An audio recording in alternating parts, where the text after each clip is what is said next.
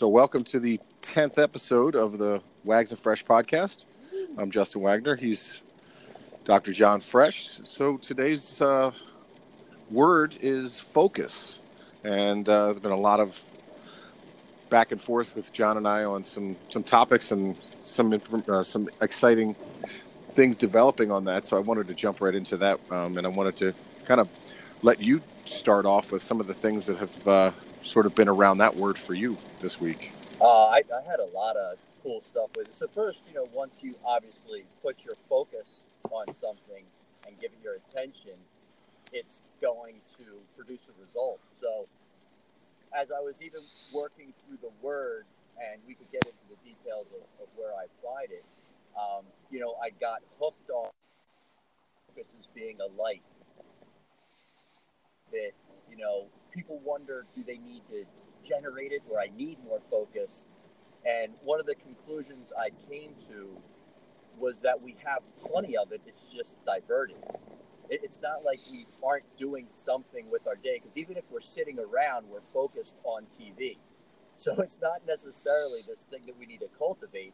It's this thing that we need to focus more like a laser beam, so that we don't have 30 of them in our lives. Maybe we have 10 or 5 or 3.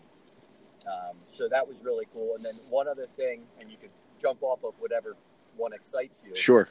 Then I was looking at when things get in the way that are avoidable and things that get in the way that are unavoidable. So as far as things that are avoidable, I thought of them as a shadow. So the further you get them away from the light and the sooner you get them away from the destination, the less they impact the light. So that's sort of an avoidable obstacle. The unavoidable obstacles, I started getting into reflection, refraction, deflection, and all these things that happen with light, how they bend around things that are unmovable. And, one of the really cool things I found with that is how the light coming in that bounces off something is called the incident ray. And I just think it's really interesting that the word is actually incident when describing that ray. And it was actually the incidents that do different things with our focus. And I'm just giving you the palette of paint to see which one excites you. Sure. This is a good one. Okay, good. Sometimes, we're so busy putting our focus on something instead of looking where our focus already is, because sometimes it's not about what we put our focus on, but it's understanding where our focus is and feeding it more, because our focus is actually teaching us something about ourselves that we may not know of who we really are, who we really are truly created to be. So fire, wherever you like. Yeah, I think the second topic, quite honestly, probably would be, probably a whole hour in itself. That sounds like we'd have to break that down in a multiple different ways. And I think that the other two, they're sort of interconnected, for at least the way I'm thinking about it. The first one, for me, really goes back to what we've talked about before. We have this self-awareness that we've talked about in the past that leads you to sort of the ensuring that you're prioritizing the right things. And to your point, whether we're conscious of it or not, whether it's we're doing the things that are connected to our focus or what we want our priorities to be, we're focused on something, whether it's sitting there watching television or, doing things and activities that are connected to our priorities.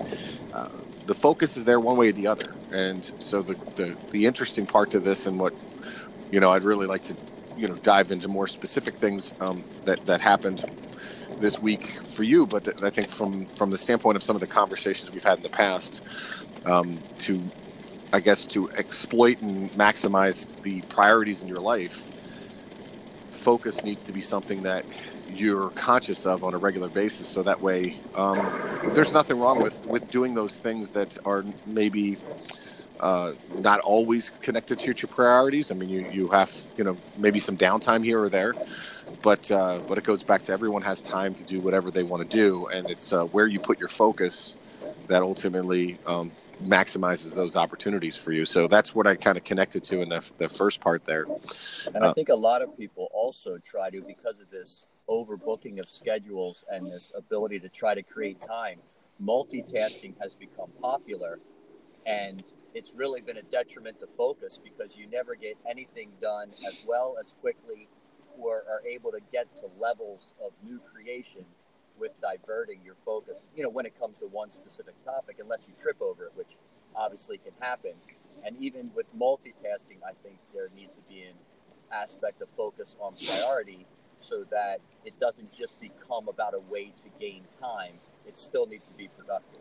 Well, I think that the multitasking also is, and it is confused by people and what that means and how that's executed, because whether it can be done right. Well, exactly. I mean, there when you create a list of things to do, let's just say for today, you can do multiple things kind of consecutively, but when you're doing the individual task, you need to be focused on the individual task. You can't be focused on the individual task and then two or three other things. Right. So you might multitask and say, okay, I'm going to take a break from this and then go to this other task and then come back to that. And that could be defined as multitasking. I also know people who have that same list of things to do, and they create an organized way that they're going to do it in a specific order, and they're not considered multitasking because they're not doing multiple things consecutively. But ultimately, this list still gets done. They just do it in a specific order. Because that's interesting. That stop and start aspect of it I never really considered as multi, but it actually is better because you can let those other areas slip into the unconscious and get powered up and come back to them even better. Yeah. And I think that the confusing part about, or the almost like multitasking is seen as a positive, as an attribute. It's viewed as being something as a positive attribute, but the reality is that there is a limitation on what certain people can do as it relates to multitasking, and how sometimes being a good multitasker can mean that you have no focus on anything properly because you're trying to do too many things at once. And then a lot of times I find that those people seem to be overwhelmed by all the things that they're trying to do, instead of trying to figure out a way that could either streamline that for them, or in some cases just eliminate some of the things that they are trying to do because they're not really, again, connected to the things that they've defined as priorities. So, but it all still connects to, at the end of the day, to maximize whatever it is you want, you have to be focused in that moment and be present in that moment to accomplish that goal, which is ultimately what really kind of led us, I think, to be one of the words for this week, is because just wanted to talk at least briefly. I don't need to go into the details of what the accomplishment, because you are still working on it, but the completion of your first draft of your book was a huge accomplishment, and obviously required a level of focus. So I wanted to kind of dive into that a little bit as it relates to focus. Yeah, I guess so.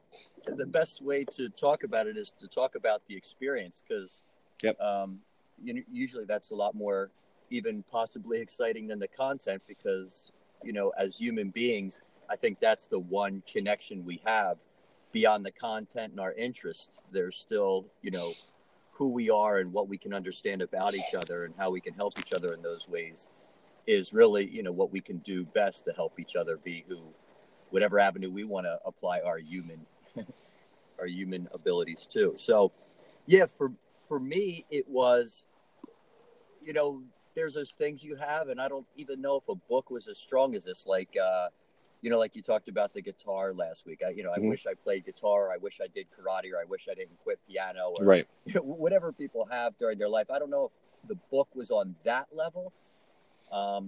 So I guess that's an interesting point for, you don't have to really regret something to have the energy to do something. Mm-hmm. Right. So I didn't have to beat myself up about it. It was just something that sort of made sense to me. And it was questions I noticed that I was answering every day for people.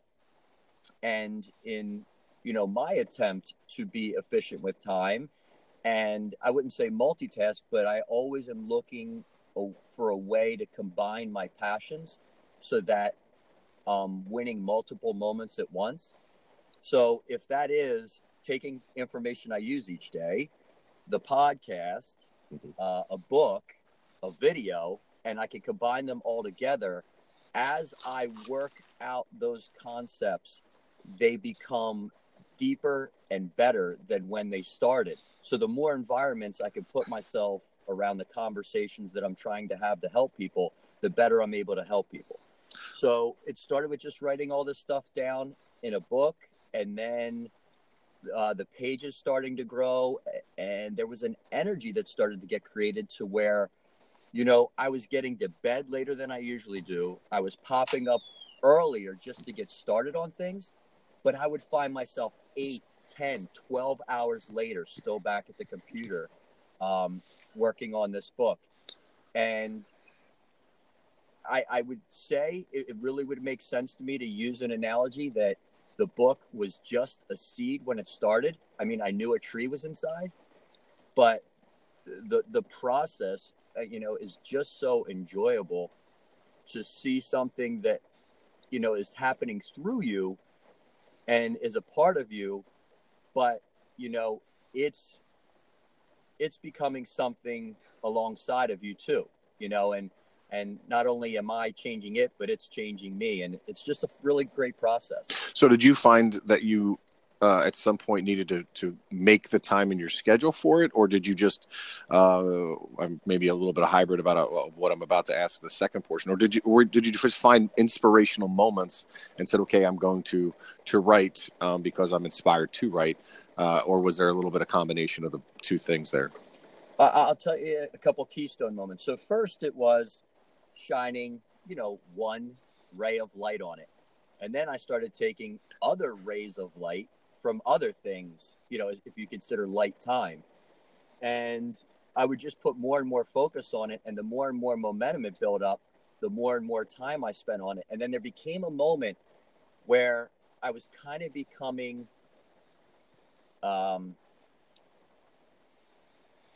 burdened with it. You know, I need to do this. I need to read through this again. I don't feel like reading one more page. Right. But I would just have this conversation where I was like, one more paragraph, one more page, just to this section. And what was really cool is I was documenting it. I was documenting the days. I was documenting how far I did, little thoughts I had about the project. So it kind of became a diary of it. So it wasn't just exciting about the book. It was starting to get excited about the diary of the project. And I remember one moment I was walking my dog Zoe, and I thought to myself, you know, about this burden. And I thought to myself, wait a second, if this feels like I don't want to do it anymore, this is the closest I've ever gotten to writing a book. And that re-inspired me. Right. Yeah. You were at sort of at that point where you were trying to, you're kind of like when we jumped in the ocean, your brain was like, well, I don't have to do this. I really shouldn't do this. Coming up with all the excuses on why you don't need to do this.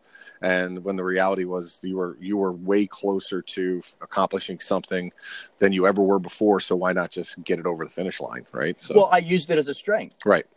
I used, wait a second, this feeling, you know, is happening at a time when I'm closer to accomplishing something that I wanted to accomplish before and never even made it this far. Why would you, you know, ever stop now or let any thought get in the way or let anything get you, have your focus diverted at all at this moment? And, you know, and then there are other moments that continue to do that, like, you know, printing it out. I mean, that's no different than doing it on the computer. Right. But that was just another moment of holding it. Yeah, that has given it a whole nother level. Yeah, I was unfortunately unable to I would have loved to have spoken at that moment because the picture you sent me, I've seen that smile on your face before, but that was probably even though after to your 30 point, beers? Right? Yeah, well, not just that, but even after 30 waves, you know, same thing. So it's been it was great to see that picture because I know what that joy is. Unfortunately, we just didn't have the ability to communicate at that time, but I'm sure that. There's still a little bit of that joy that's still there every time you look at it. So, and I guess I had some of the opposite examples of focus this week, where a lot of my stress related issues related to work were because people on my team were unable to be focused on the things that were important. And ultimately it was creating issues not just for them, but for myself, for their team. And it was and unfortunately it was related to some compensation for people and the level of work. I mean, I spent almost 2 days probably 1.5 solid days of my week cleaning up messes that people on my team created because they were unwilling or not able to be as focused as they need to be on that task. And that was very disappointing that I had to, it was not something that I'm necessarily responsible in doing. I'm there to verify, but through that verification process, I found all these problems. And when you're talking about properly compensating people within your organization, you have to make sure that's correct. And I found problem after problem after problem. And it was and the opposite example of all the bad that can happen when, we could potentially undercompensate or overcompensate people in a way that would be bad for the organization or bad for the employee because the managers didn't do their job properly, were not focused properly, right? So they didn't make the time. So it was a very interesting word that developed throughout the week. For me, I just happen to have the opposite example, but it still stems from the same word, the same and the same opportunity still exists for sure. Because what came from that, and what I ultimately had to sit down with the managers and review is how they need to be organized in a way that allows for time to be prioritized for a task as important as this, and because their team is going to be motivated or not motivated if they don't do this correctly. And, or if they do it correctly, they will be. So there's a level of organization. That's why I kind of was leading with that question about how you made time commitment for the book, because there is some level of commitment of time that you have to make for something that's as important as this. And then ultimately because that allows for you to stay in that window, whatever it is, an hour, 2 hours, whatever that requires on whatever task it is, to be focused in a way that you don't have to, you can block everything out. One of the things I constantly tell my team is make appointments in your calendar for yourself. And what I'm saying there is that in that 1 hour, 2 hour, 3 hour window, you do not answer phones and you do not answer emails. You do the task that you're asking yourself to do, and you don't get bothered by the rest of the stuff. And this is no different than you making the time for writing the book, right? And what's interesting about today, in today's world, the ability to be focused is easier than ever, even though there's all these abilities, things that can distract us, right? You just pick up your device and you'll be distracted by a million things. And so people almost say to themselves, these devices are bad, when the reality is look at all the apps and tools that the phone and iPad comes with. And there's a million tools on there that can keep you organized and focused on the things that are important to you. I mean, everything that we do in this conversation and these podcasts are all connected to apps, notes on phones, notes on iPads. You and I don't print anything out. We don't really write. You write a little bit in some notebooks, but for the most part, most of our stuff is done digitally, and we use the tool to gain time and to allow for us to have hyper focus on what we want to talk about. And I think that's one of the things that when I thought about the word, I think gets lost because it's so easy to just blame the technology for distractions, which it easily can be, but it also can be used for you. Yeah, I've have a nice little streak going where I've sort of, some of the the light, analogy. I've taken light off Facebook, Instagram, Google, because what happened was on your phone, there's this phone time you're doing, how much time you're on the phone, what apps you're in, what you're doing. And I saw that the other day. Right. And it was just such an awesome thing to see, because it reshifted all that. But the greatest part is it all went into the book. So, oh, that's great. Yeah. So, it was just, just one thing on the phone. And I don't even remember. I wish I could have known when I saw that and when the energy or focus increased into the book, it may have been simultaneous. So maybe sometimes it's not just starting something. Maybe it's sometimes cutting something off and creating space, and, naturally you'll gravitate and put that focus into areas that are more important to you without you even having to know it. But without that space, you're so clogged, right, that you can't even, there's no space for creativity or anything else that you need. Yeah. And the only last point that I wrote down that I think that because most of our discussion so far on the word focus has been things that are specific to us as individuals, you know, the experience with you writing the book and then things that are applicable to work for me. But the other thing I wrote down this week was I also learned a little bit of a lesson, or at least reminded of this, is how important it is to be focused on others. Right. And mm-hmm. It's so hard. It's so easy to get wrapped up in just being focused on yourself. But there have been examples all week for me on how, you know, it's how important it is to be focused on your wife, how important it is to be focused on your kids, on the things that are important to you. And I know this is sort of rehashing some old topics, but that's really where you're going to ultimately find the joy in your life, because that's all connected to the things that you should be or have already prioritized in your life. So why wouldn't you spend more focus on that and give yourself up in that way instead of, you know, what's good for me? How can I be only focused on my agenda?